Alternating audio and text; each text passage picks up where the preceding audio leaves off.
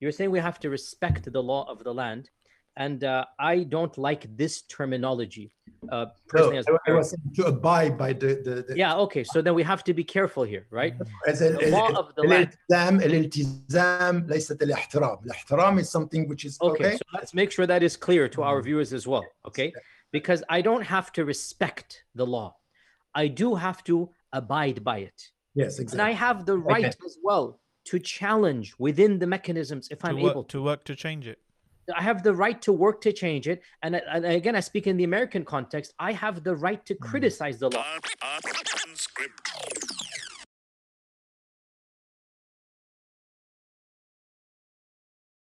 Assalamu alaikum and welcome to today's special uh, unscripted podcast with me, your host, uh, Salman Butt. It's been a very difficult few weeks for our brothers and sisters in France, um, with Macron's infamous speech claiming uh, Islam is in crisis, following uh, some draconian measures uh, against many Muslim organizations branded separatists. Uh, then we saw the, the tragic murder of the school teacher last Friday, uh, which has been used by the French state to launch countless other raids on Muslim organizations to so called send a message. Uh, we have with us, uh, very glad to have with us uh, Professor Tariq Ramadan, streaming all the way from uh, France. Assalamu alaikum, Professor. Alaikum assalam wa rahmatullahi wa barakatuh. And we have uh, Sheikh Yasir Qadhi as well, streaming all the way from Dallas. Is that correct, Sheikh? Dallas, alaikum. Texas. Dallas, alaikum. Texas. Alaikum. Alaikum salam barakatuh. So I'll start off with uh, Professor Tariq Ramadan. You've been quite active on on your social media feeds, commenting on recent events. Uh, however, it's mostly been in French, unfortunately, for us English-speaking uh, audience. So I wanted to ask you exactly what is going on and what do you make of it?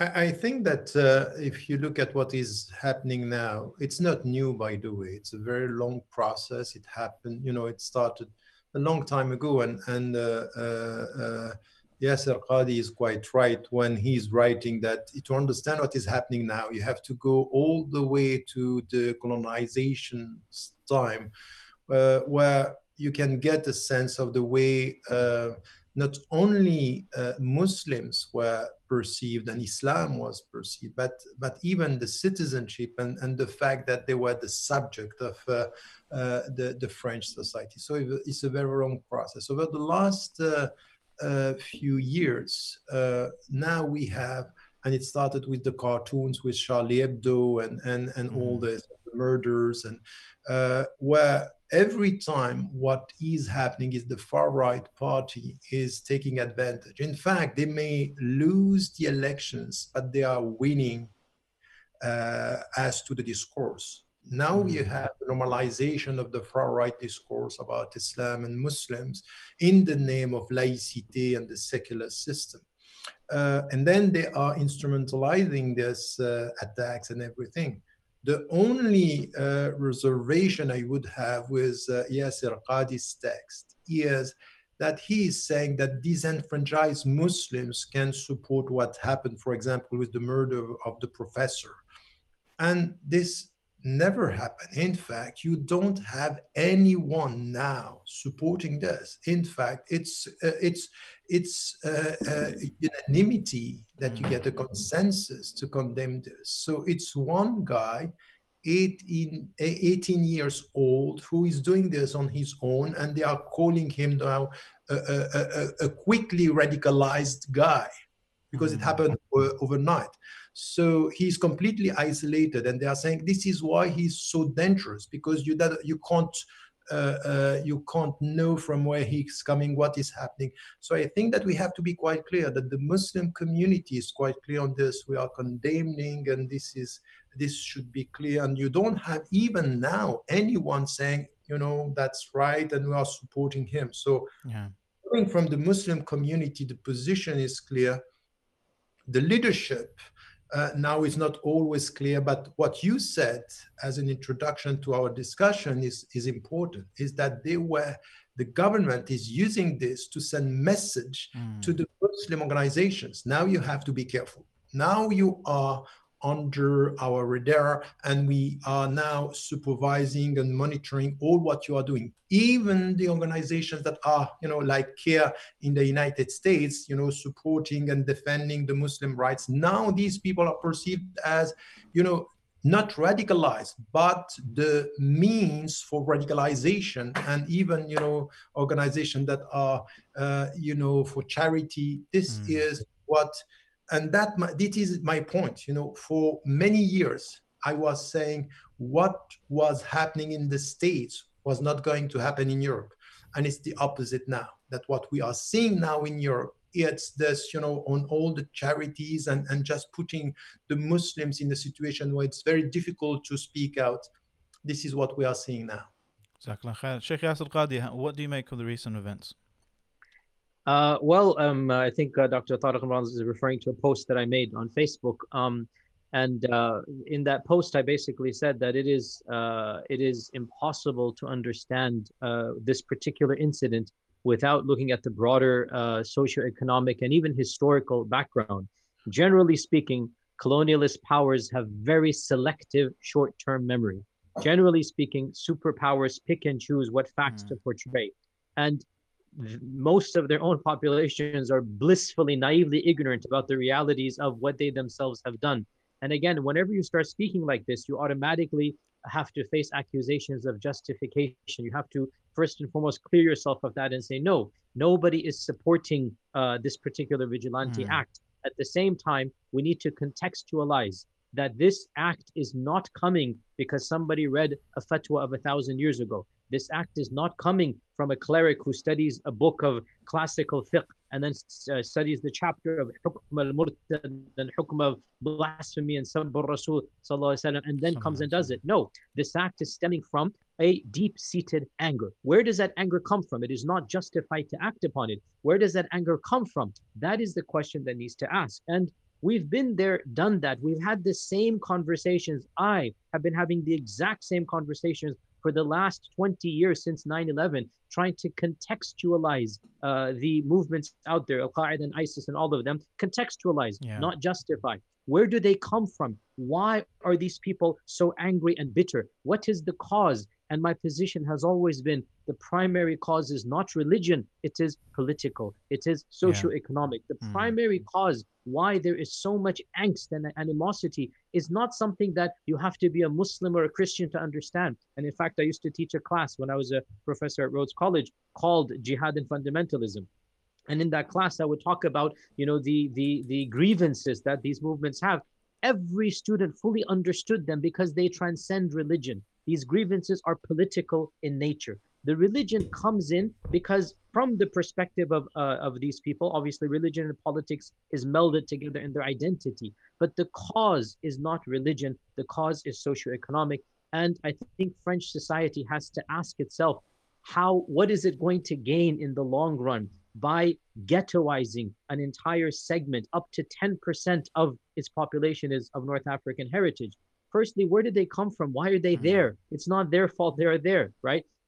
Who started the colonization? Who made Algeria an entire province of France for, I don't know, 130 years? What happened in Algeria for that entire century? Let's talk about that as well. So, the reason why there are so many millions of North African heritage uh, people in France is not their fault. It is France's responsibility, the least that can be done.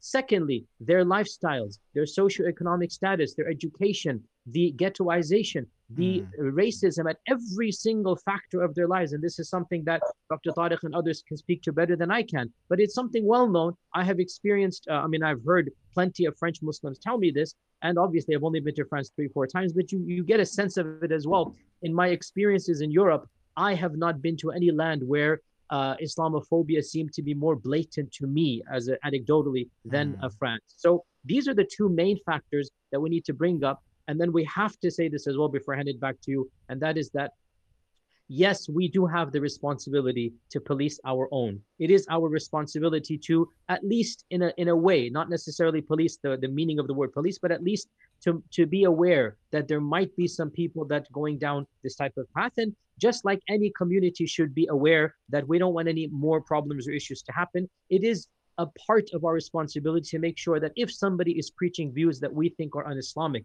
that we think are extreme, yes, we are we are obliged to refute them in an academic manner, make sure that that is uh, you know that that is uh, corrected. And uh, uh again, uh, it's not my position to speak about how French Muslims are perceiving this, Dr. Tariq. That's mm. yours and others. But let me just say, when I gave my post that I just gave last week, I'm I got takfirs immediately by a few dozen people, right? So you're saying nobody sympathizes. Online, there are quite a lot of people that are very sympathetic simply to point out. And I didn't even say, by the way, what he did was wrong. I'm saying it now. What he did was wrong. But that wrong doesn't justify their reaction. I didn't hmm. even say it in the post. The fact that I didn't agree with that lone perpetrator was enough to get me a dozen takfirs. We do have a small group of people that are so angry they have lost track of reality they have lost track mm. of hmm. how to channel that anger. Let us be very frank here. Do we not have some people that went over to ISIS before that sympathetic to Al Qaeda? Did we not have some people that were preaching we should kill civilians everywhere? We had that, that, that it's very small. We did have them. And it is our responsibility, I think, because they are Muslims, they're claiming to be uh, representing the faith. It is our hmm. responsibility to correct and speak out against them even though it is not our responsibility to act like obviously you know the government in that regard but i do think we have that role that we challenge that misunderstanding mm. from within and we explain that these fiqh rulings have a context and a time and a place that, that needs to be discussed i suppose one of the issues that we find ourselves in is that um, you have to one has to balance the need to um, correct or refute uh, incorrect ideas or harmful ideas with the broader discourse of uh, of the war on terror and countering violent, violent extremism, which will explicitly seek to uh, problematize the Muslim identity and use these types of uh, beliefs and so forth to push certain um, narratives and theories that somebody's, uh, you know, some, uh, uh, an otherwise normal, healthy individual will become radicalized by reading these texts and having incorrect radical Islamic opinions uh, you know, the conveyor belt theory that we call here, or the underpinnings of of CVE in general, um, because it, it requires us to really problematize and look at Muslim, uh, Muslim violence. You know, I, I mean, I was thinking just how many people, for example, are going to be psychopaths. You know, they say 1% of all people generally are going to be psychopaths, or 3 to 4% are going to be sociopaths, so incapable of, you know, feeling empathy for others.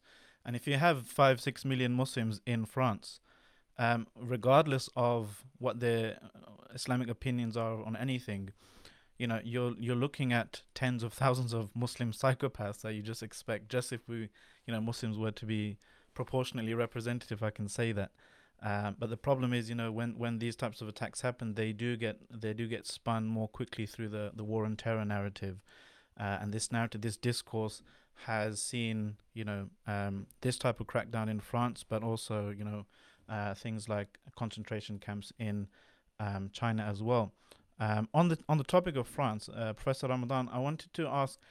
Um, you've spoken about and and uh, Sheikh Yasir Qadhi has spoken about the uh, the colonial uh, legacy, right, and the history of of uh, of the French in the Muslim world. How do French people view Muslims? Uh, how would you characterize that relationship? Um, we've seen uh, Marwan Muhammad, for example. I, I read uh, uh he, he, the the uh, former leader of a um, CCIF, the the advocacy group. He said that uh, French people, some French people, have two colonial instincts. One is to dominate, and the other is to civilize. And these two instincts are still quite prevalent in in the modern political discourse. The the instinct to dominate is you know more far right, and the instinct to civilize uh, is, is is is left wing. So, how do French people view Muslims? No, I think he's right, and I, I think we have to be quite clear about the fact that the perception today it's very negative. Mm. Seventy-six percent of the French people think that uh, Islam is a problem, and that even that the secular laicite system is uh, in danger today with the Muslim presence. So mm-hmm. this means that they, they think of the Muslim presence as a danger to the unity of the republic, which is the main, uh, you know, uh, reference and principle. And, and this perception this negative perception means that we have to do something about it and we cannot just victimize ourselves and just say that's the, your fault. And this is why uh, relying on what uh, uh, uh dr uh, yasir qadhi just said right now i think that this is essential for us. I would put this in in in you know four responsibilities and our duties when we are facing this situation the first, as he said, and I think I have re been repeating this for the last uh, 30 years, you cannot deny the fact that there are misunderstandings and mm, bad interpretation and wrong interpretations of Islam. And this is not new. It happened from the beginning. It, it's the same in Muslim majority countries and now in the West. And then when this, these interpretations are, you know, promoted and pushing people to kill in the name of Islam, we have to be quite clear. And we have to speak from within as Muslims, saying that this is our responsibility to say that this is Islamic and this is not. This cannot be accepted, and this violence and targeting innocent people. And I said this not only in the West, by the way. Mm. I said even when we are dealing with some issues, for example, in Palestine, in Muslim majority countries, we have to be clear as to our position. This has to be, you know, a bit ta'sil, meaning it should be rooted in our tradition, and we have to be quite clear about it. This is our religious, intellectual, political, and social responsibility. This mm. is one.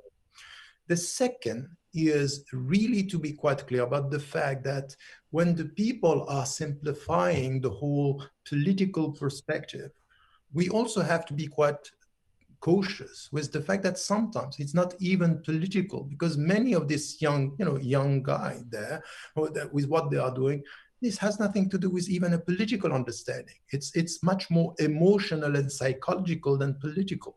Mm. and we have to be quite clear that as western citizens when we are talking of political issues, this is not political Islam. This is citizenship, active citizenship, talking to our own government, saying you can't do this.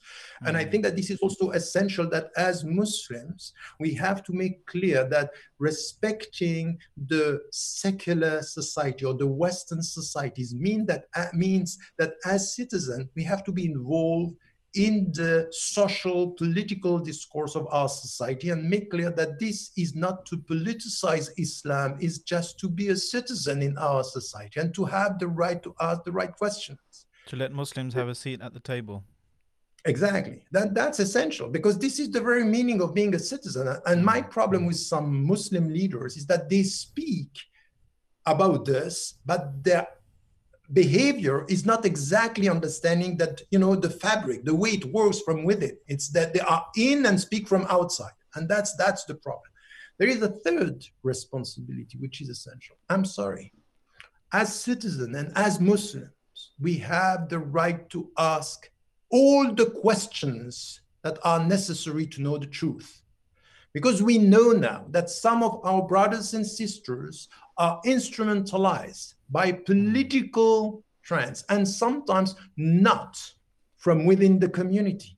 Infiltrants are known in the United States as they are known now. So when, for example, someone is saying, you know, I was in touch with uh, uh, this guy or the intelligence service, at least we have to ask all the questions. What is happening? Tell us the truth. We have to ask for independent inquiries to know what mm. happened. It's true with what happened in the 11th of September, but it's true also with what is happening now. It's not to have, you know, a conspiracy, you know, theory. It's just to ask the question. We want to know in a transparent way what is happening. Because if you say that this is coming from us as Muslims, we have to do something about it. But if now these people, how come you are telling me that in one night someone became radicalized? How? Hmm. By whom? What is happening? When he was dancing the day before, taking drugs, and you come to tell me this is Islam?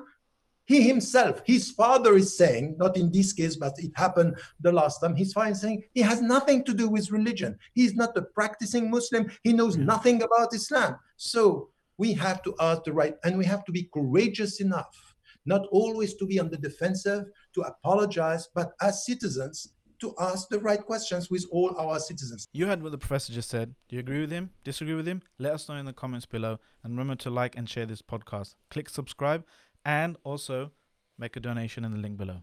Do you, the do, you, last- sus- do you suspect uh, foul play on the part of um, of the security services? Because it, it might so- sound conspiratorial, but if we look at the U.S. Uh, context, for example, the FBI has been um, roundly criticized for foiling plots largely of its own making. Sheikh Yasir, you've spoken about this in the past, where they, you know, entrap uh, young, um, uh, impressionable uh, people uh, with the lure of either money or. Let, let me tell you something. There is one police officer who is coming from Algeria. He's a French. He's saying, we are infiltrating some groups and pushing to know up to where they can go. So this is said by, by the police itself. So, so, so police, you know, the, the, the, the, the police system is saying this. We are not going towards, you know, trying to avoid taking our responsibility. We have the responsibility to ask the right question. And my last responsibility as Muslim, as a Muslim, and as- if we understand uh, that we are rahmatan lil alamin, we are mercy to the world, we have to be clear that today, even if France and the French people have a negative perception of Muslims and Islam, Hmm. we have to make our presence a gift to the society. And to make it clear if today you are targeting the muslims and you are now targeting them and preventing them to be free that they have limited freedom of expression limited freedom of conscience at the end of the day all this is will will come back to you because you cannot only target a segment of the society and this is important because if the far right parties are taking over, we are not the only victims. It's Yeah. the whole society. So we have to universalize our discourse as Muslims and as citizens to make it clear that if we are the first target, the whole society is the second one. Yeah. Jazakallah khair. I mean, Sheikh Yasir, you were um, nodding ahead for, for parts of that. We, we're seeing a move towards, um, some might argue, xenophobic kind of populism throughout the Western world. Uh, Steve Bannon, as you know, has been uh, globe-trotting, uh, meeting with uh, right-wing politicians, um, spreading his tried and tested method of, you know, create the enemy within and then, uh, you know, create some kind of uh, public discourse against that, and you'll be uh, you'll be uh, you know successful, victorious with. Uh, and he's managed to shift the the Overton window, called the, the, the window of expressible public opinion, uh, further and further to you know against uh, Muslims and other minorities. What's your view um, with regards to this kind of uh, network, and how do you believe Muslims can prepare for it? So I think uh, it's really saddening how people don't learn from history. Hmm. Barely a century ago, the Nazis came to power with the exact same game plan as, as we're seeing now. Barely a century ago, hardly a hundred years have passed, and we are we have completely neglected the lessons that mankind has seen. It is horrifying when fascists, when far right xenophobes uh, get to positions of power. The exact same game plan. You take a minority that is very easy to stigmatize. You take a minority that looks different, speaks different, acts differently, and you blame society's woes on them, like Germany did in the 1920s. Germany began to claim that all of our problems emanate from this one group. That if we were to have this group solved, then Germany would reach its maximum, you know, height and power. And they began smearing and campaigning. And in return, maybe the group did retaliate. Maybe it was conspiratorial. You know, a number of bombings happened. The parliament in Germany was was bombed. Uh, a politician was assassinated, which led to Kristallnacht, you know, the, the night of the glasses and whatnot. And these incidents happened, and accusations were made against the Jewish community. And this exacerbated the situation. The Nazis come along. They claim they are the Messiah. They claim they are the godlike figures that will protect the German people. And they foment that hatred and hatred. They foment that racism and xenophobia in order that they can then claim to be the knight in shining armor. You see, the knight in shining armor has to create the bogeyman, has to create the Frankenstein. So you mm. create the Frankenstein so that you become Mr. Powerful, Mr. Messiah, Mr. Godlike figure that's going to swoop down and protect the people. We see it in Trump, we see it with Modi, we see it at Bolsonaro in, in, in Brazil. We see it now with Macron, the same mentality. These people don't care about their countries. They're willing to divide their countries in order to conquer their seats. That's the reality of what we're seeing. Mm. So, what hmm. we're seeing here is the otherization of the Muslims of France, just like the Jews of Germany 100 years ago. I mean, subhanAllah, we all know that yesterday or was it two days ago, they're going to broadcast the Charlie Hebdo cartoons on the national or on the building of the city. They're going to make it now so big. Can you imagine in America? America the movement of Black Lives Matter. Can you imagine the KKK, you know, uh, doing some type of nooses or maybe the N word or something mm-hmm. very vulgar and making a very public show about this and then saying, we have the freedom of speech. Yes, you have the freedom of speech, but you are inciting hatred. This doesn't justify violence. But do you really think that to flout a person's sanctity, a person's uh, uh, ethnicity, a person's religious beliefs, you think to provoke them constantly is going to bring about civil society? On the contrary, what Macron and what his ilk are doing, they are the ones that are dividing society in order that they can then bank in on that division by claiming to be the saviors of their own people. And in the end, who is going to be harmed? Society itself, the entire society, not just mm. that one segment of, of, of uh, Muslims or of the others. History teaches us that. And Allah musta'an, I mean, we're supposed to be optimistic. We have optimism. At the same time, the situation it does not bode well politically, and Allah Azza wa Jall's help is sought. I get the feeling from um, listening to Muslims in France that um, they don't have platforms to articulate to make use of the so-called free speech uh, equivalent to those who are attacking them and goading them on, and this this leads to uh, these kind of prov- provocations. They lead to kind of uh, cycles of violence. So um, someone might do or, or show a provocative cartoon and naturally, if you show something that provocative, so maybe even not even a Muslim, just criticizing some, insulting someone's mother, if you if you do that to hundred people, one of them might react violently, and that's more a case of their own personality and their own history and their mental state and so forth. So when somebody does react, then it goes into you know defiance mode, or we must provoke them even more. How dare they react? And then you know people will more and more, uh, you know, reaction will be greater and greater. And that's why the, the French model of uh, the Charlie Hebdo rather style has been regarded or, or, or, described as punching down. It's it's privileged, usually white men who uh, are criticizing and, and mocking, um, you know, um, uh, Muslim women or African women or uh, with these types of um, insults. But on the other hand, some Muslims are saying, you know, we're getting raided for tweets that we sent against uh, certain politicians or a certain uh, a rapper, maybe from an African background, uh, is taken to prison because of uh, so-called insulting the public, the republic, or um, insulting the police and this type of stuff. So, is there actual, genuine, fair, free speech, Professor Tariq Ramadan, in in in France? Uh, you know the situation in France as to free speech it's it's really problematic. This is the only country in the world where over the last 30 years i was not and i not have been able to speak within the university. Can wow. you imagine this?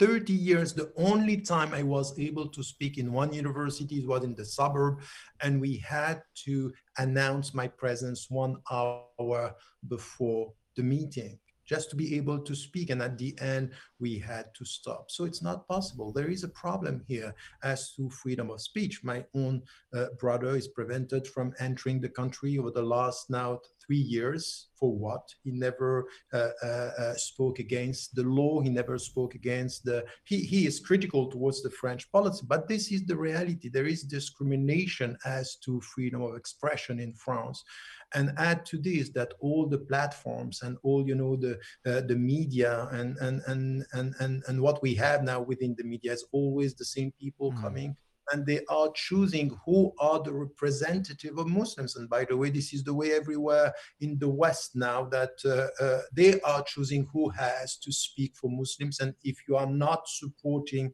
uh, uh the government and not speaking uh, within this, the not within the secular system, because I have been saying this for 30 years. We don't have a problem with the secular system, and the secular system is not against our freedom of religion, even only if you apply and and and and understand the secular system as e- being equal for all the religion, and you let the you let the Muslims and, and leave the Muslims uh, choose for themselves. But now you know, when it comes to the reality of Muslims, the, the French government is asking the Moroccan embassy, the Algerian embassy, mm. the Tunisian embassy, and, and, and, and, and even now the Emirati embassy about what? Is this, are we talking among French people or are you talking to the embassy to talk to your own citizens? Because because they are still Muslims, uh, or they are Muslims for you, they are still foreign citizens. There is a new now, subject. you know, a, a, new a new object or a new uh, way of putting it that you, if you, you are citizen or you are not, now you are foreign citizen. So you are a citizen, but still, because you are Muslim, you are perceived as uh, a, a foreigner. And I think that this is where for us now uh, yes, there is a, a, a, a, big problem of freedom of expression, but still there is a space, and you have now leaders, uh, uh, women and, and men, who are now more and more visible. The only mm. thing hmm. that we have now is that there is a lack. You know, I have a, sociologist, a Belgian sociologist, who told me once, you know what? I talked to the, the, the leaders within the Muslim community. I found many leaders, but I didn't find leadership. And I think he was right. So mm. there is not a vision here, and and we are completely uh, uh, divided and not even supporting one another. It's as if they are targeting one organization, the other organizations are quiet. They don't talk. They are scared, and this is what is happening now with uh, with the the, the the the the politics in in France is now to spread uh, uh, to send around a message. If you don't now follow our rule or speak the way we want you to speak, you are going to be targeted. And this is what is happening with all these organizations. Mm-hmm. And, and for us, once again, uh, it's important to understand that uh, uh, you have we have to be clear. We abide by the law of the land and the country, and we want to be treated equally. And this, once again, means that we have to to be courageous enough to say it and even to support our mm. sisters mm. and our brothers when something is happening. You, you know, for example, Yasir Qadhi spoke about what happened for two women. One was stabbed uh, the day before yesterday. And even the, the, the, French media were not talking about it. It was not the right time to talk about it because this would have covered what happened to the professor. It's just crazy. And the Muslims were all, all scared to speak about it as if, you know, we have to be very cautious. So if uh, uh, fear is around, there is no rational uh, um, uh, behavior here coming from the Muslim leaders, and this is missing today. You know, let me just add to that a little bit. Uh, that from what I've um, experienced, again, I was active uh, teaching at a at a university. I'm no longer at that university, but I was active teaching for a decade uh, when Al Qaeda was active, when they caught Osama bin Laden, when ISIS rose up and it and it died down. So I was in the academic sphere teaching undergraduates for an entire decade.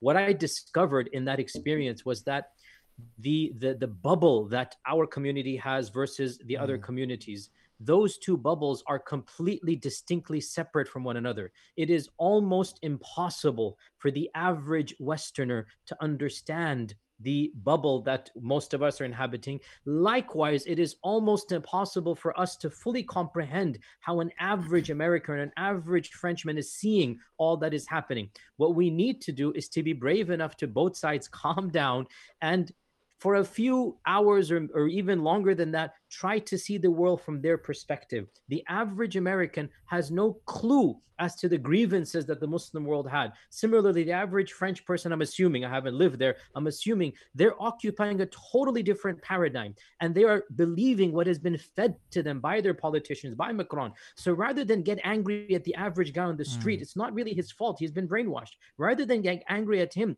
you need to understand that it's your responsibility to somehow break down, you know, the narrative, to somehow make him reorient himself. And that's very, very difficult in 10 seconds or 10 minutes. It will require time. I've taught hundreds, if not thousands, of students an entire semester. And I can tell you, Alhamdulillah, Alhamdulillah, every single student that took any of my classes, by the time the class was over, they had a very different perception of the religion, of the politics, of the grievances than when they walked in. But that took an entire semester. That took deconstructing the world that they inhabit. And that's something that unfortunately to this day i'm really surprised nobody has a half hour video for example from the uh, uh islamic paradigm trying to explain what is going mm. on hmm. why are these radical movements there why is there so much anger in a manner that might potentially crack the bubble that the average Westerner, the average you know Frenchman or, or Englishman or you know uh, American finds himself in?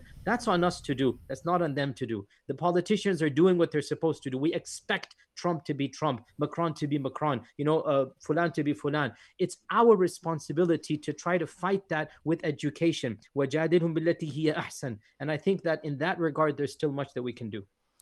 I mean, the, the, the otherizing of, of, of Islam and Muslims is is not something new, is it? It's something that some some have argued is has been central to Western Europe's um, depiction of itself to mm-hmm. define mm-hmm. its borders vis-a-vis Islam, you know, as as the as the necessary other. Edward Said's Orientalism. Go back to 1975. Edward yeah. Said's Orientalism. You cannot have an Occident without an Orient, right? Yeah. That by defining the other and by otherizing the other you actually help define yourself right? And that's something that uh, again edward said book but again how few people even know that right? The average westerner has no clue about this entire this entire narrative that again you need to have de- you know actually every single semester in my classes i would have a week where we read edward said's book where we you know saw depictions of arabs and muslims in, in the media so that they could see how easy it is to brainwash you know? How easy it is that they don't even mm-hmm.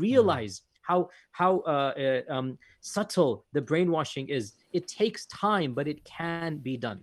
Are you then not, however, calling therefore to something that some people might regard as a dissolving of their very own identity and their own essence? And this is this is perhaps how we might be able to interpret some of the far right's narratives about, you know, um, the, the, the white European being uh, uh, an endangered species and this type of victim narrative that Marine Le Pen and all these types of uh, people are now increasingly, uh, you know, uh, uh, main, mainstream discourse is is, is is harking at. Professor Ramadan, is this is this something that can be undone if it's something that perhaps started, according to some, a millennium ago? Look, my take on this is is quite paradoxical I think that why all this is happening now, and you have populism coming uh, mm. so strong and, and being so scared, it's because what is happening on the ground is exactly what they are scared of.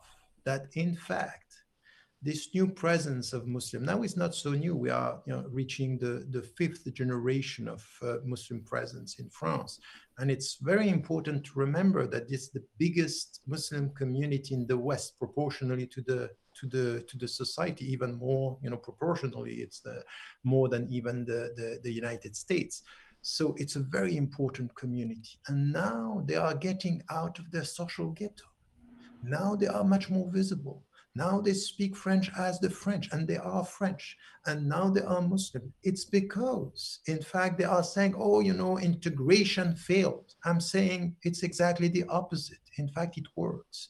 And now these Muslims are here. So this, you know, otherization that you are talking about Look at Macron's last speech when he was saying separatism, and now we have to, to you know, to fight separatism. These people don't want to integrate. They say it's exactly the opposite. You are creating them. You put them in the same, you know, suburbs. You created them outside the society.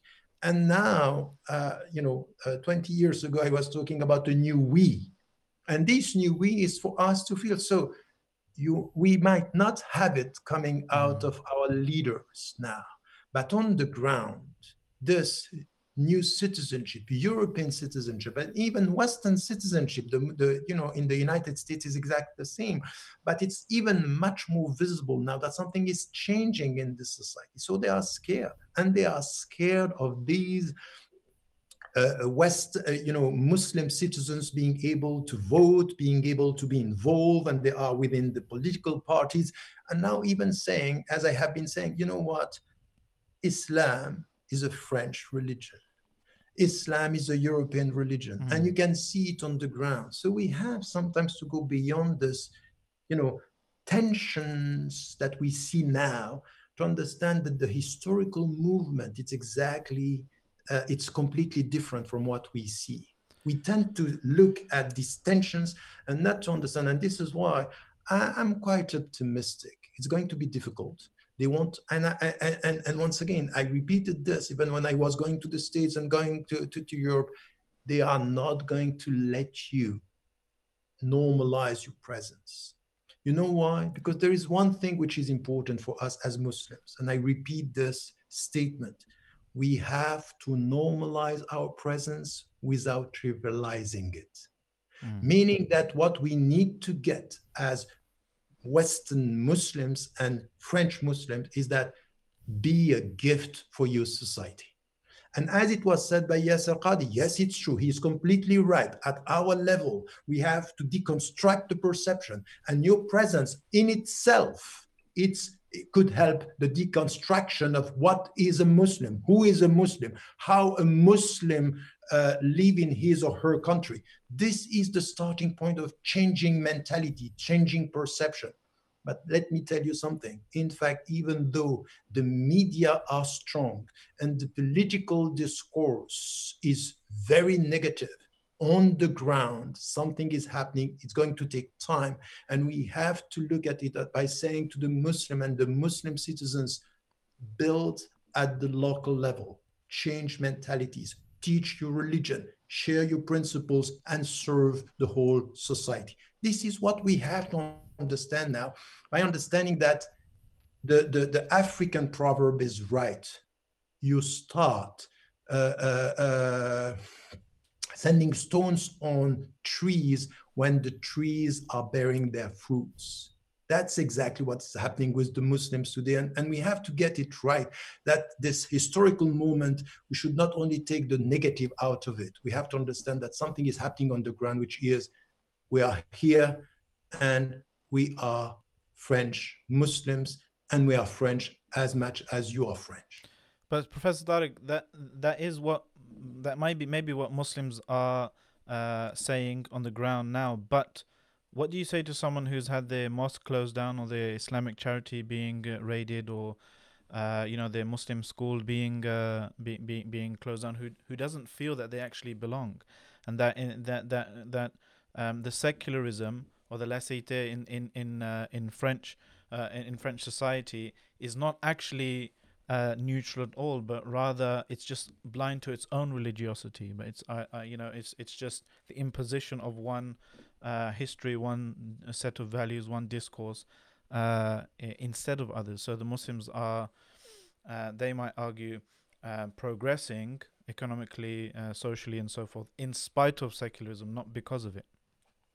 No, I think you are right. Uh, but as I said, it's not going to be easy. It's going to, you have to fight for your rights. They are not going to give mm. uh, them to you in such a simple way. It's going to be to fight meanings just to be a citizen and to understand when they close your mosques, when they close your organizations, you have to struggle and, and ask.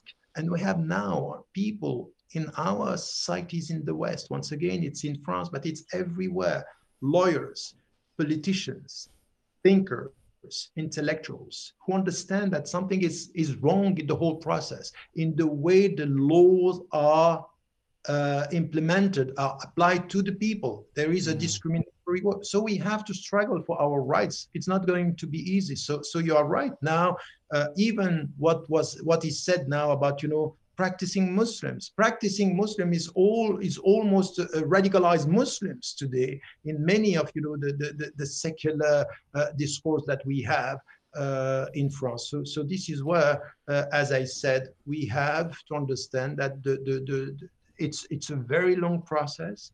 It's going to take effort, to take time. We are going to go through very difficult times now because of the atmosphere. And what you said, you know, uh, uh, Yasir Qadhi was talking about Macron and saying his, uh, you know, political project. You should remember that Macron came to power with a completely different discourse mm-hmm. about Islam and laicity. He changed over the last three years, mm-hmm. understanding now that if he won if he wants to win the next election, this exactly. is the way he has to follow. That is what is happening now. It's a complete uh, change in his political vision, understanding. It's through this conflict and by uh, nurturing this, you know, separatism and this clash with Islam and Muslims, and talking about security and talking about, you know, the danger for our society that he's going to win. So by promoting the far right parties, he's putting the far right parties as the only party against him, and he's going to win because they are demonizing the far right party, but normalizing its discourse. This is exactly what is happening. Demonize the party, normalize its discourse, and win over uh, uh, the next election. So we have to be quite uh, uh, aware of the whole process now and, and, and, and be part of the society. And once again, I don't deny, and I'm completely aware of what is happening for you know Muslim organizations. But once again, has to do with our rights, our struggle mm. for our rights, and let let it. We have to put it that way. Understanding Islam the right way and be courageous enough as citizens to speak the truth to power and to the, the, the, the, the you know the, the, the way the, the secular system should work there is a separation of power that they have to respect and not to use the law for uh, the sake of uh, uh, political uh, or ideological uh, objectives. Sheikh Yasir, you're nodding your head there. You agree? Uh, so I'm not going to speak directly to the French context because, again, uh, mm-hmm. I think we need to point out, no doubt, Western Muslims share quite a lot in common vis-a-vis Muslims in Muslim majority lands, but still, every single Western country has its yes, minor details, nuances, mm. pros and cons. So I think one of the biggest pros for the French Muslims is simply their quantity. There is no other country uh, in the Western lands that has a higher percentage of Muslims than France. So you have almost almost 10%, I think, Muslims. So that is something that is very different. We in America, we are less than 1%, less than 1%. Obviously, our demographics, our socioeconomic status, very different as well. So it's, a, and also we have different constitutions. So again, we don't have the exact same type of problems that France does. We really, by and large, the First Amendment does give us a lot more freedoms to say things and do mm. things. And it's only a very small group of people uh, that have actually been caught for speech. And those are there are those that are you know trying to justify violent actions, which is a gray area. Uh, you know, is being discussed in the court. So I, I can only comment to the fact that every single country uh, its Muslims has to see its leadership. Its Muslims have to see what they're going to do best.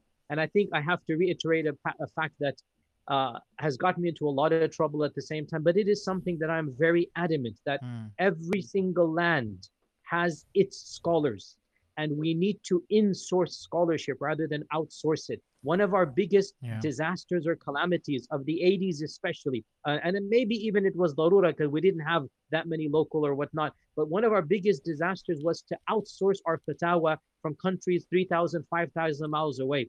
We cannot get fatwas about the specifics of what Muslims of a country should do, except from ulama who live within that country. And alhamdulillah, we're now living in 2020 where every single Western land has ulama, either mm-hmm. trained abroad and then coming and living in the country for many years, or born and raised and then going overseas and come back we need to understand, as Ibn Qayyim and others say, this is nothing strange or radical. It's nothing that alien half to... of giving the fatwa mm. is to hmm. understand the context of the fatwa. So in-source our scholarship, which is why I'm not going to speak too much about what French Muslim should or should not do.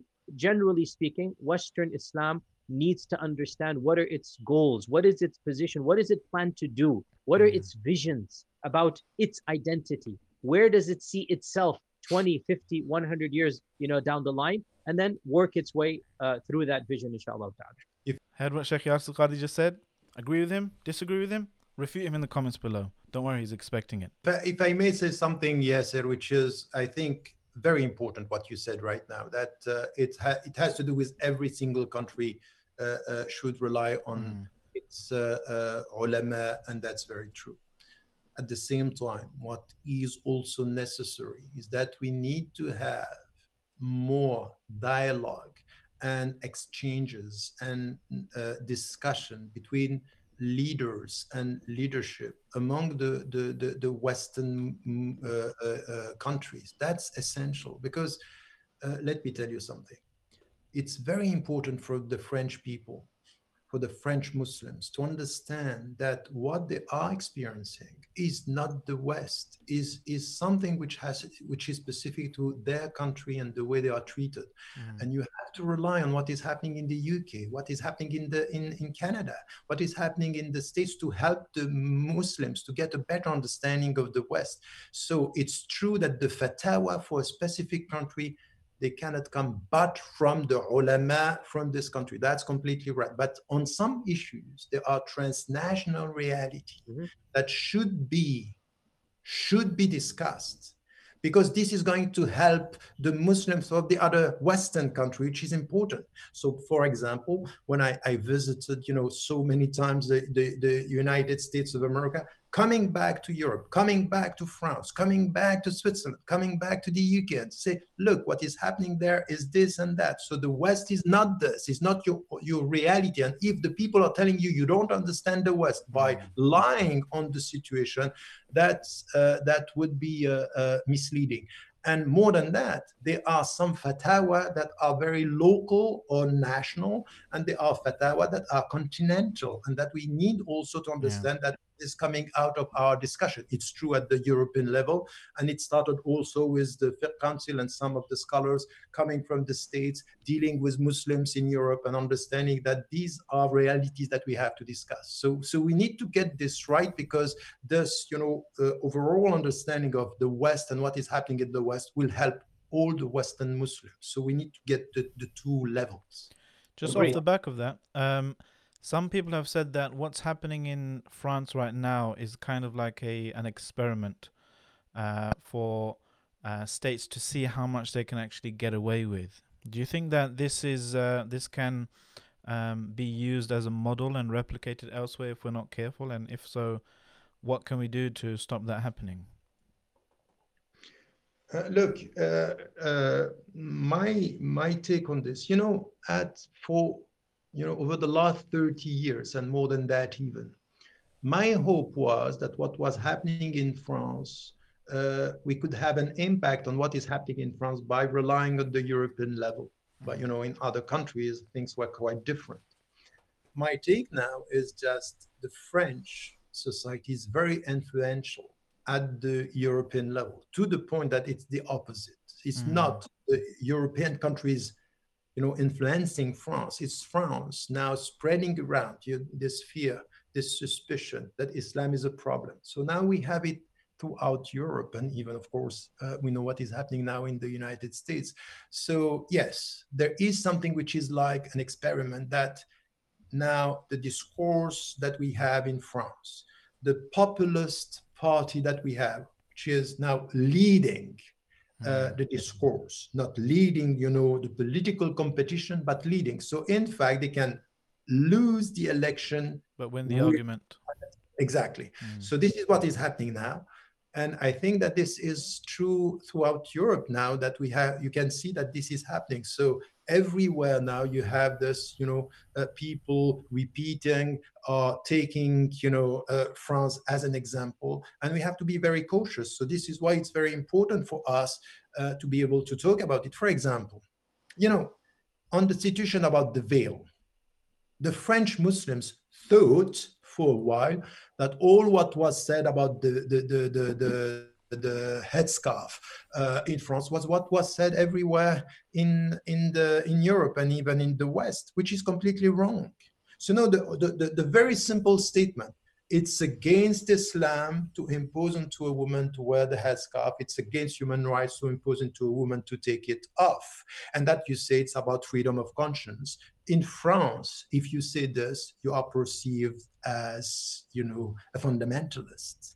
while in the States, in the UK, everywhere, this is understood. So this is where we need to get, you know, these arguments and to be able to make them uh, influential, because if not, the mainstream French discourse mm. could take over uh, in Europe. And even things that were said in France which were not said in the, the States, are now even said in the States about the Muslim presence perceived as, you know, be careful, huh? Trump's uh, rhetoric about the Muslim, you know, ban and the Muslims being a problem. This is exactly what we heard 15 years ago about the Muslim presence in France. So we have to be very mm. cautious that this is also uh, could get uh, uh, could spread this negative discourse coming from France as, as we said, the most important Muslim community in a Western country. Um, the, the, the CCIF released a statement, the advocacy group that um, details and, and campaigns against Islamophobia.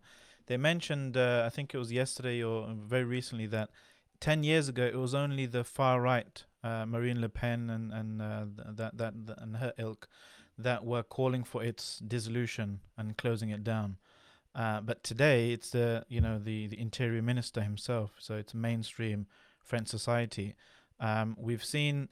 Uh, so they, they, they remarked on how much the discourse has t- changed in the last 10 years and even in the UK um, I, was speaking to a French brother who's been in the UK for 15 years and he said even I feel the the lurch towards this type of uh, um, enforced uh, muscular liberalism, we call it in the UK, unfortunately. And from and unfortunately, that's been kind of, uh, according to some people, exported over from the United States via neoconservative think tanks.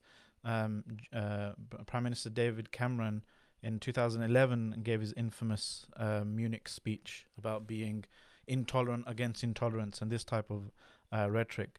Uh, but my question to you, Sheikh Yasir is if secularism or can be um, weaponized to push to become uh, push society to become so intolerant. Is secularism itself in crisis?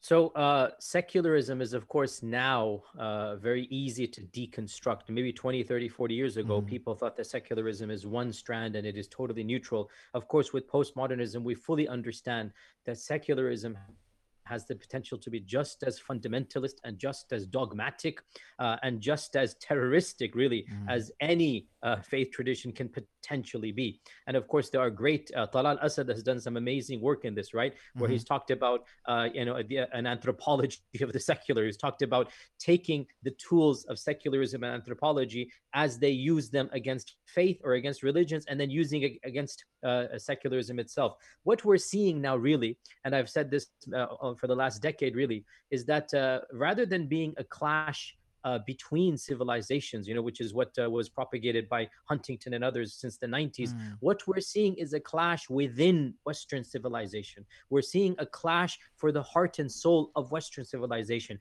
We're seeing a clash about the identity of Western civilization. In America, we are mere pawns. We're less than 1%. In America, Muslims cannot shape the discourse, even if we would want to. We're too small and insignificant to do that. What is happening is we're being used as a pawn between far larger and much mm. more powerful trends within Western society. And they're the ones discussing what it means to be secular, what it means to be liberal, what it means to be uh, basically modern and free and whatnot. And we are like the canary in the in the um, uh, in the um, uh, the canary in the uh, in the coal mine, right? We're the ones that are being used by both sides. And again, look at Hillary Clinton uh, when she was campaigning and she chose Khizr Khan, right? And again, not pro or again, I'm just saying that she chose Khizr Khan as a token, like that was a point. It was done intentionally and because you want to demonstrate, you know, that's what this party stands for mm. and this is what that party stands for. So I totally agree with uh, the notion that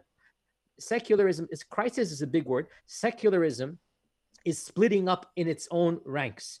And the future of secularism is going to go different paths. So the french version of secularism is going one path. Uh, the Canadian version, the New Zealand version, the maybe Australian to a lesser degree is another path. America is still vacillating, you know, which way it's going to go. We're seeing different madhabs of uh, secularism, and the future uh, is something only Allah subhanahu wa ta'ala knows. We have to try our best to influence the discourse, and we haven't even begun in our own internal conversations about the realities of balancing our our loyalties to our faith with our loyalties to our country, which is a very difficult conversation that needs to happen at some point in time. Mm. Uh, and I've said this in the American context. I know I'm not going to say this in the European. In the American context, I have said nationally on stage. You, the the YouTube videos are there, uh, and I have no problem saying this in the American context. Our utmost, our ultimate loyalties are to our Creator, and our loyalties to any other entity are contingent on the freedom to be loyal to our creator.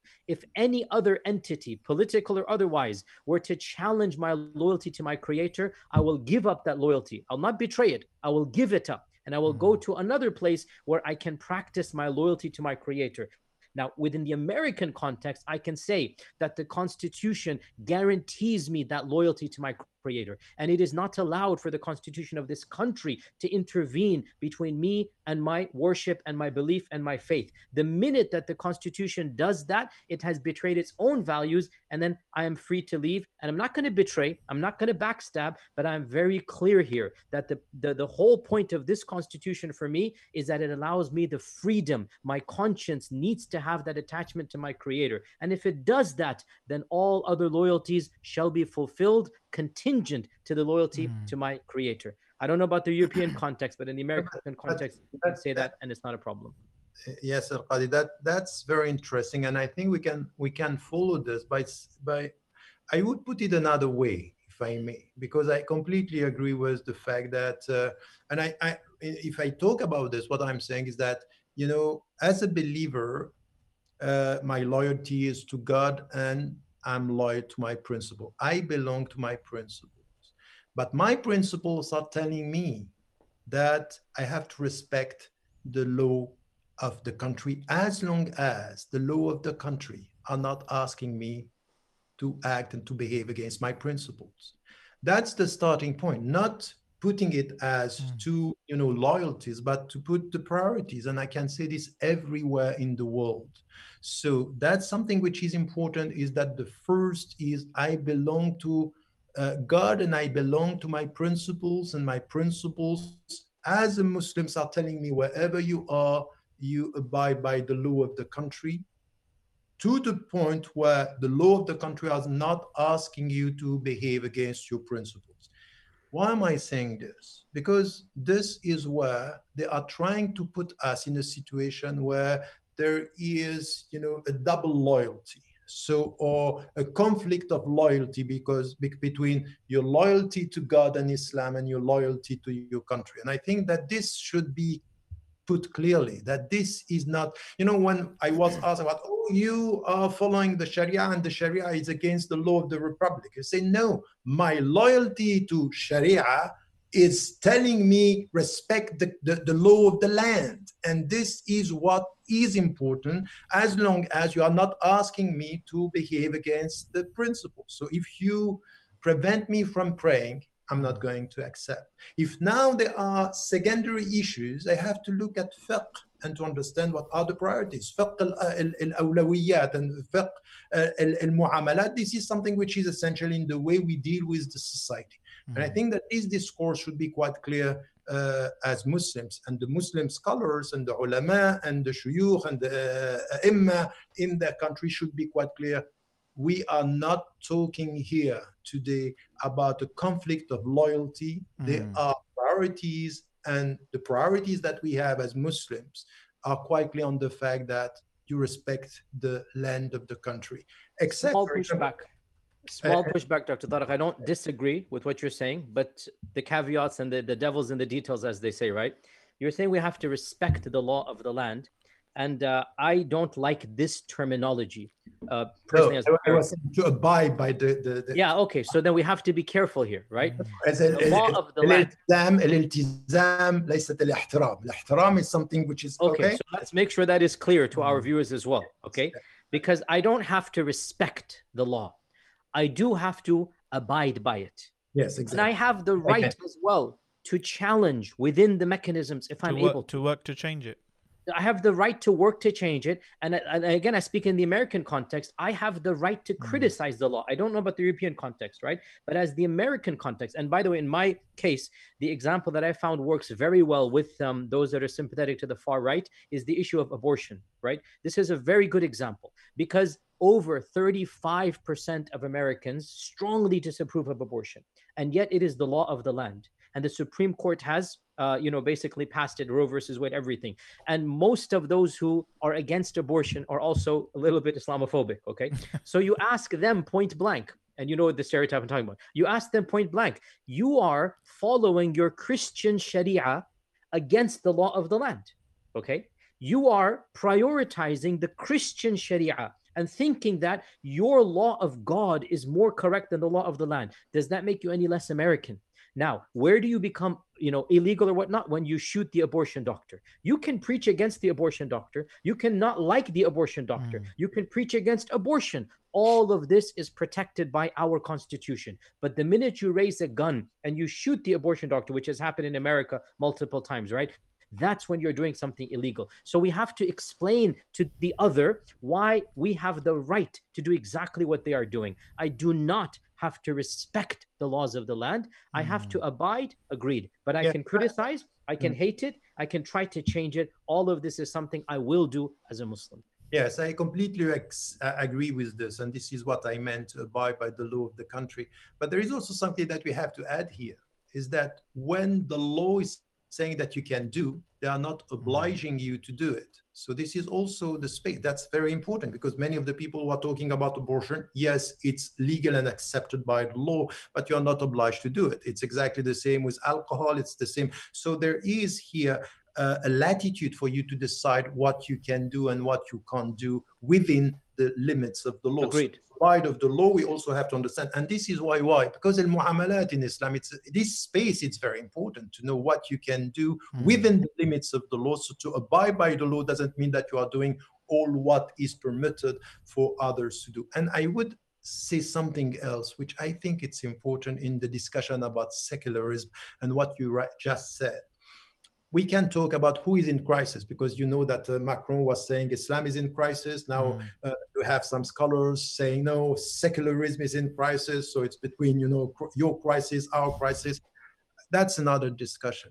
Now it's clear, and it should be clear for us that by living in Western countries, you in the United States of America and us in Europe, it's important within our society to know and to determine and to identify who are the people for whom we are our presence is a problem.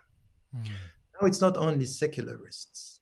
Yes they are here. Some of the you know fundamentalist secularists they have a problem. Not only with muslims they have a problem with religion. So we have to know that something is going to come from there. We need to know that far right parties and populists are going to target us but not only. We have to be clear on this. Many of the people who are also targeting us as Western citizens are also, you know, governments, foreign governments, who understand that by being Western citizens and Muslim at the same time, our voice as to their policy in the Middle East or mm. in the southern countries is going to be a problem. So the more we are demonized in our country, the best it is for them. We need to get this right because some of these people are very influential everywhere. So we should not be naive. Our enemies are not only the secularists or the sec- secular fundamentalists. Or, no, no, no. It's also people who have an agenda with our presence. And add to this that our voice as citizens when I'm saying this, you know, I'm not only supporting the Palestinians, I'm supporting all the uh, persecuted and all the Mm. victims of dictatorships everywhere. But you need to get this right. If you are making your presence that you are on the side of the victims in China or in India or in the Middle East or in Palestine, some of the political forces are going to target you. So we need to get this right because this is to help our brothers and sisters. Don't be naive. It's not about secular society only. It's about it's about the relationship, the North and South relationship. And mm. this is my take on this. I'm sorry. I am a, a Muslim and I'm Muslim European citizen coming from somewhere. I'm coming from somewhere, and my parents were immigrants coming from a dictatorship. I would never, in the name of my citizenship, share with my fellow citizens and my fellow Muslims, keep quiet about what is happening around the world. And know that your dignity as an American Muslim, as a European Muslim, is to speak for the victims, to speak for the oppressed, whoever they are, by the way, not only the Muslims. But it's not because you are a Muslim and you want to be integrated within the political spectrum that you have to keep quiet about what is happening to uh, Muslims in Muslim majority countries. That's not acceptable. So I would say that here we also have to understand that our crisis is not, our enemies or the people who don't like us are not only these people that we know populists and secular we have you know there is a, an international agenda here where as as muslims and as western muslims our you know وما أرسلناك إلا رحمة للعالمين رحمة للعالمين this mercy for the worlds is be the voice of good and the voice of justice for mm. every single human being Muslim or non-Muslim Uh, here or there. And I would say that uh, sometimes I, I, I, I, am quite sad to see that some Muslims, in order to be accepted, even by the populist, uh, accept even at the same time to be quiet about injustices around the world.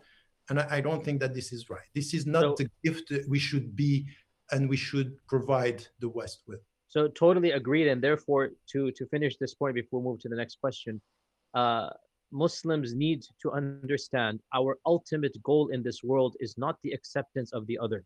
Our ultimate goal is the pleasure of our creator. Now, we don't want to cause problems. We don't want to cause, you know, any type of issues and we want to live, you know, uh, where we're living with peace and comfort, but it should never happen by infringing or by giving up that which I consider to be sacred, my worship of Allah, my morality, my values. Where that is the case, our priority will be the pleasure of Allah. And we will be preaching and teaching the truth wherever we are. The ultimate goal, as you yourself have said, Dr. Tariq, many times, is that we are shuhada nas, as the Quran is saying. We are witnesses unto mankind. That means that sometimes we're going to have to say uncomfortable truths. That means that we're going to have to preach to power. That means we're going to have to sometimes preach against the morality of our peoples. What is that delicate balancing act between you know, trying to live a peaceful life versus saying things that are unpopular. That is something that will vary from time to place to culture to civilization. And once again, we go back mm. to uh, going to our leaders of our own communities and balancing. The Muslims of China right now, the Uyghurs, for example, their situation is very different. What they should or should not do, I'm not qualified to say that. The same goes for Muslims in France. At what point do some people say, you know, enough is enough is enough? Maybe we should go somewhere else. I'm not mm-hmm. the one to say that, right? I'm best qualified to speak about my own land, the country I've been born and raised in, and Alhamdulillah, you know, that's where uh, I can speak more freely. But you're right, Dr. Ramadan. We should be speaking amongst ourselves and exchanging ideas and seeing the mm. pros and cons of every country we can benefit from uh, the histories and the uh, and the differences between the various lands and on that point if you don't like the way Muslims are portrayed in the media, maybe you should help by funding your own alternative media source. I wonder where you could get that from. Oh, links in the comments below.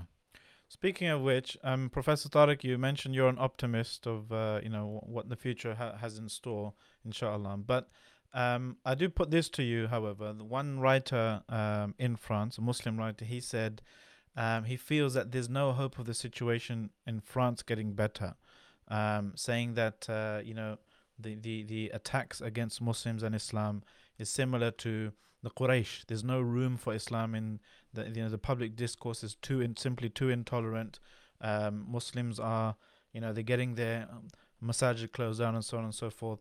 And I was waiting for him to just drop the H word, hijrah, um, but instead the way he phrased it, he said he's normally against the the whole hijrah narrative, and I, am assuming we'd we'd agree here in this call, but he was saying maybe if Muslims were to seek political asylum in neighboring countries, would that put a, a, a global spotlight and embarrassment for for for the for the French uh, state uh, when it comes to the the international community?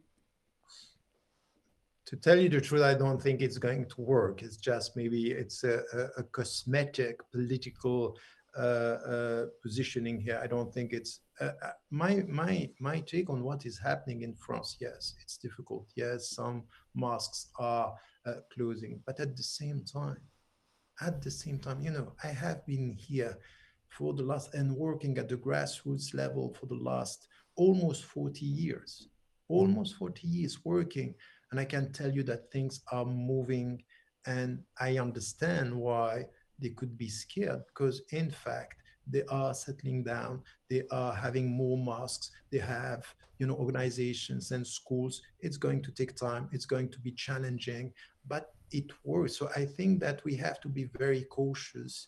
At the mm. end of the day, they are citizens, they are going to vote, and they are much more visible everywhere. You know, 10 years ago, you didn't have all these journalists coming from, you know, uh, North African countries and, and, and, and, and African countries. Now mm. they are here. They are uh, medical doctors, they are teachers, they are university and students and university professors. We have to be patient and we have to be uh, you know, at the end of the day, tawakkul ala Allah, it's exactly this. Mm. You know, I, you, you should stop looking at the negative side of the picture, have you know what was said by Yasir, it's very important the historical dimension, the perception of time.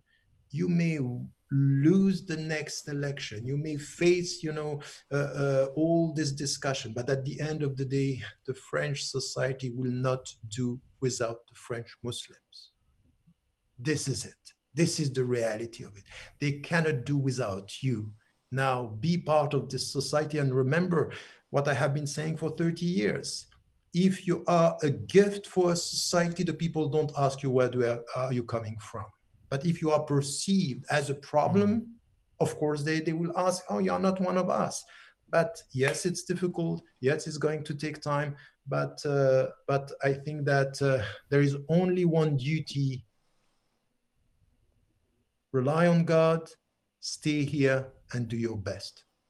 So you're optimistic. So again, with regards, to, with regards to the uh, the hijrah issue, I mean, I have spoken about this in the mm-hmm. American mm. context. You know, again, for the last 20 years, I've been saying the same thing that generally speaking, those that are the most eager to make hijrah, we need them the most because they are the most dedicated to the faith in their own way. Mm. And they're going to be very, and those that have absolutely no idea or concern, generally speaking, we need them to increase their iman and whatnot. So the irony is there's an inverse uh, relationship between that. But uh, my position on this has been very consistent. Every family needs to decide on their own. Mm. Um, but I think that it is, it is not wise or it's not proper to quote, let's say, Wansharisi, you know, from Andalusian times and then quote his fatwa and apply it in our context because times have changed. It, it really is. We are living in a new, unprecedented era.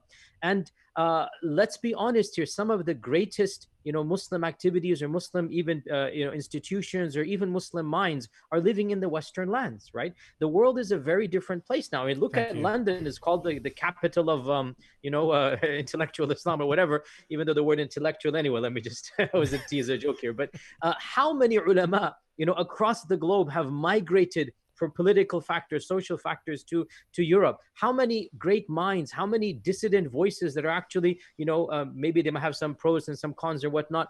So this notion of this clear demarcation between Dar al-Islam versus the other Dar, we have to rethink through that issue these days. And I'm not the only one saying this. So many great ulama, Dr. Akram Nadwi, and so many ulama of the, you know, Europe and America are saying this simplistic categorization that binary categorization that might have been valid 500 years ago, it is no longer valid right now. Mm-hmm. And there are pros and cons everywhere in the world we make the best of our situation and as long as we have the freedom to worship allah subhanahu wa ta'ala and to pray our prayers and we're not being forced to commit uh, kaba'ir as long as that is the case from a fiqh perspective you cannot make the argument that it's obligatory to migrate. And then it is up to the individual whether they they choose to do so. But i think overall the presence of muslims around the globe is a very positive uh, factor, and that we need to understand as long as Muslims are giving back and their presence is being felt, inshallah, a lot of khair and good can come out wherever they are.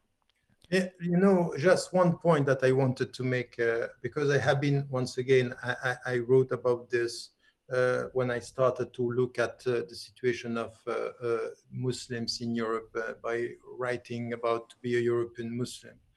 But I think that it's not, you know, this binary vision. I agree, and I, I, I, I, said this binary vision has nothing to do with the reality of the world. It's not only that we have to go beyond; we have now to understand that we have to go against it because it's wrong. All the qualification, Daraqutni, and all the, the, the ulama who are talking about what are the qualities and, and the characteristic of Dar al-Islam and Dar al-Harb. This was discussed by scholars you know, we have great scholars talking about this. For me today, what we have to understand that even for you and for me, sometimes it's easier to be a, a, to worship and to be a practicing Muslims. It's easier in Western countries than in Muslim majority countries. Mm. You know, you know, you know, 90% of what I'm saying in the West would be impossible for me to say it in Muslim majority country and my country and origin in Egypt. This is why I'm here, by the way. So for me, the world today is the abode and dar ash-shahada. Wherever you are as a Muslim, be witness to the message of Islam. Even in Muslim majority countries, you know why?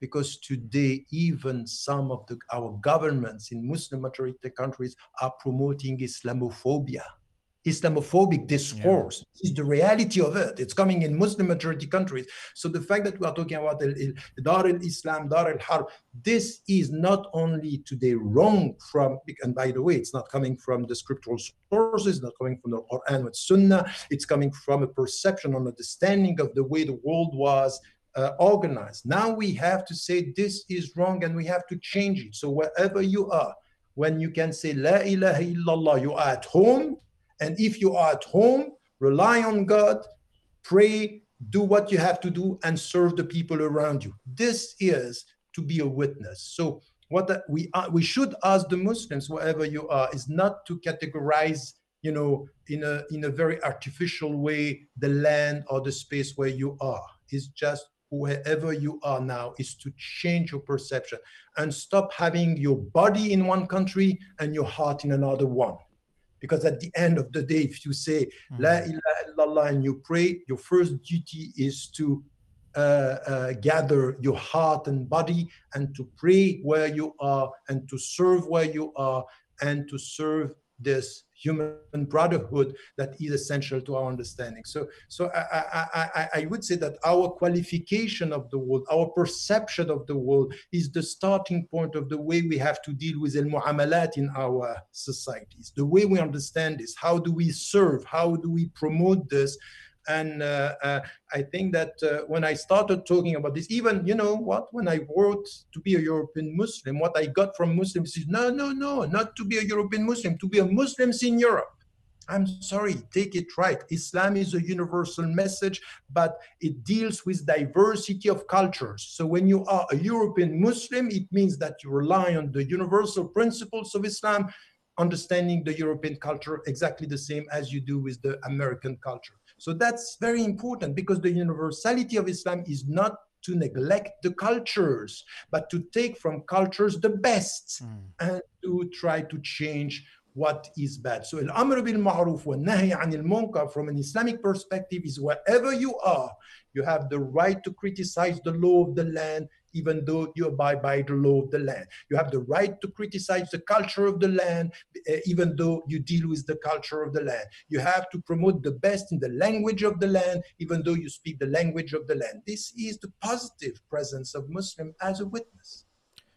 Has some uh, very interesting stuff to um, to think about there, uh, Professor Tariq Ramadan. Um, I, I am aware that uh, you've given us you've both given us a lot of your time very generously, but I have just one question uh, for Sheikh Yasir Qadhi. Um, I, I, I couldn't uh, end this uh, episode without asking you what's the mood on the ground with regards to the general uh, with regards to the presidential election uh, over there in the U.S. Hmm, hmm. I don't know if there can be a unified mood. Depression. it's like I saw a picture feeling... of some Muslims kind yeah. of uh, making dua for Trump. Uh, is uh... oh, this is the, the, the Muslims for Trump is just a token five ten people. You know, this is very very few people. Um, so uh, to be honest, I mean, again, as we are aware, there are subcultures within every Muslim community. Within the American Muslim community, there are subcultures. You have, you know, those that are you know completely given up hope of any good in any election, which is understandable completely, and they're just not doing anything. You have those that are, you know, grudgingly for Biden because he's a better candidate than Trump. You have those that are gung ho over Biden, just literally salivating, you know, over Biden. These are the three main camps, I would say. You know, as for the Muslims for Trump. Obviously, there are a few handful, and some of these are, but it's not a movement per se. It's a very small slither. So the three main camps are basically, you know, complete indecision, a despair, a sarcasm, basically towards status quo, which I can fully sympathize with. And then those that are simply saying, you know, they're both bad, but at least Biden will bring a sense of normalcy, bring about healthcare. And again, my my position has has always been to not necessarily endorse, but to look at it from a theological or an aqdi or fiqh perspective. What are the parameters of permissibility? What where can we differ? Where can the you know wh- what is the spectrum of acceptable difference of opinion from a fiqh standpoint? That's what I'm more interested in always. It's not a matter of my personal opinion. It's a matter of where do the masalih and mafasid become haram, become sinful? That's my question that I'm always asking. From my perspective, you know, all three of these paradigms are not sinful sinful per se even though I strongly question the wisdom of those that are on the pro Biden camp, I think that's kind of really, but as long as they're recognizing, as long as they're recognizing that they're choosing this candidate because he is the better one compared to the other, because it's a matter of healthcare, it's mm. a matter of like this particular candidate, our guy,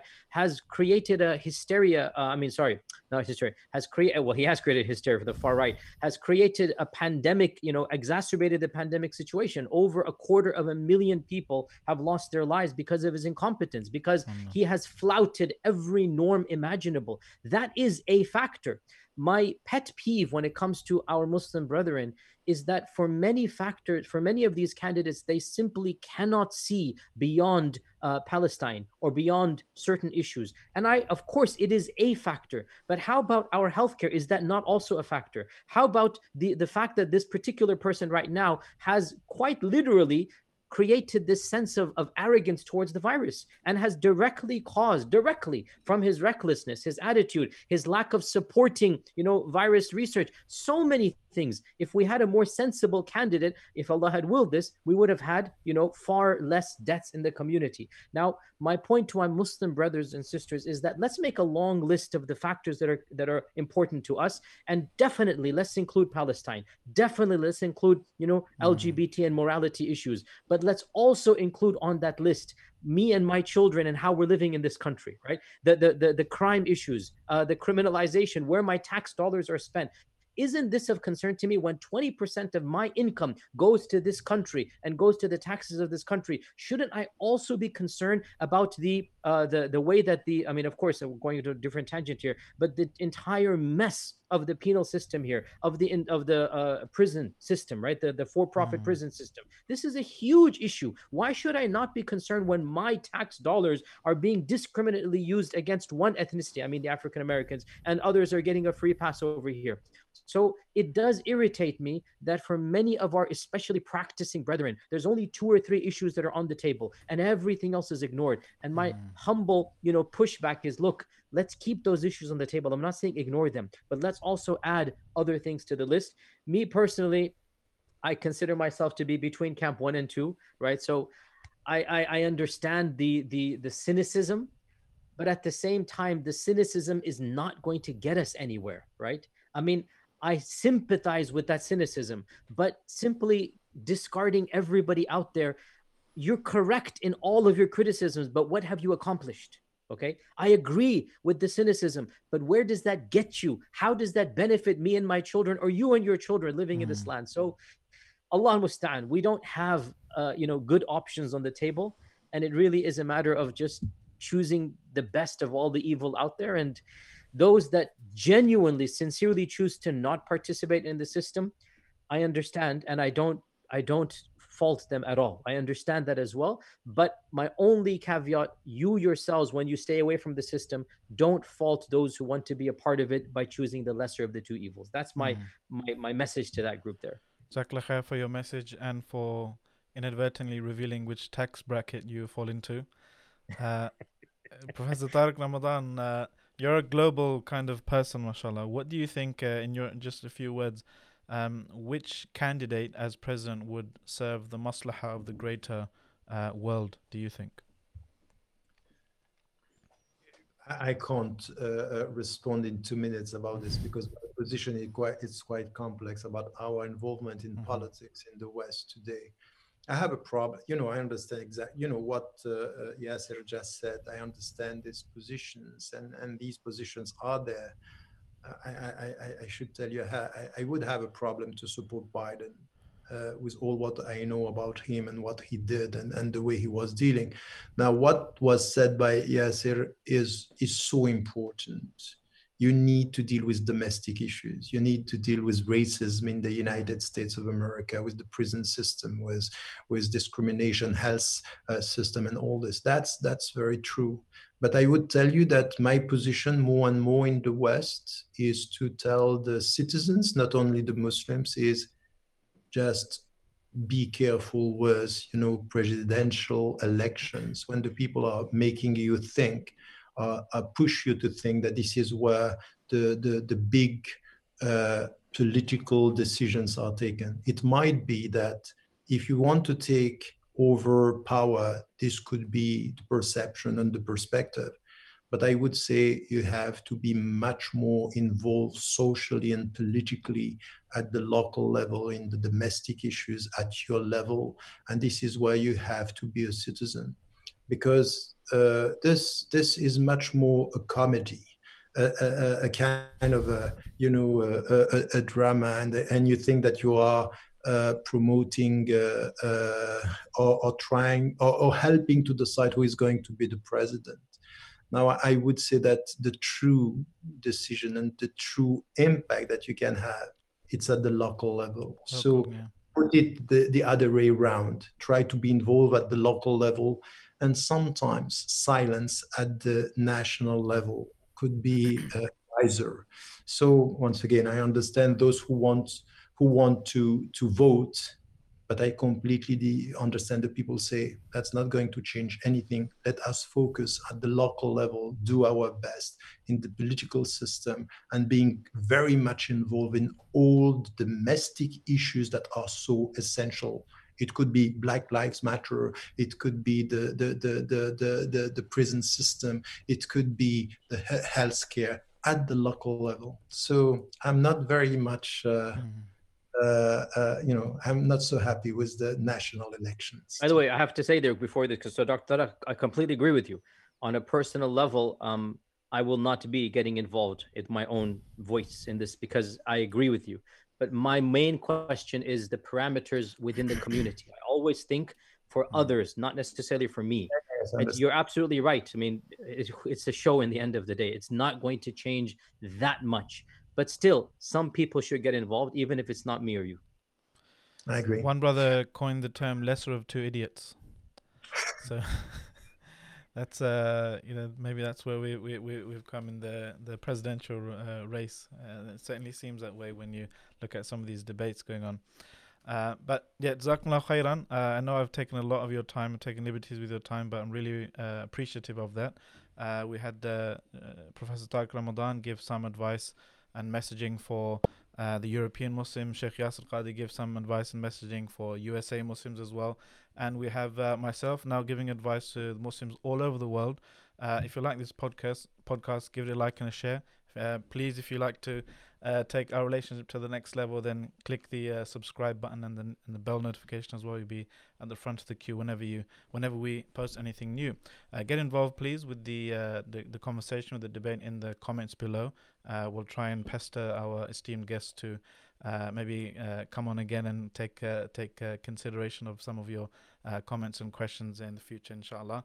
Um, finally, we make dua for everyone, all the Muslims all around the girl- world, and the non-Muslims as well, and particularly the brothers and sisters in France that are uh, facing this uh, this uh, brutal crack crackdown. May, Allah Subhanahu wa Taala make them uh, come out on the other side as shining diamonds, inshallah, and also make uh, uh, make uh, the affair in uh, around your locality, Sheikh Yasir, the best outcome for uh, all the believers uh, as well. Uh, I mean.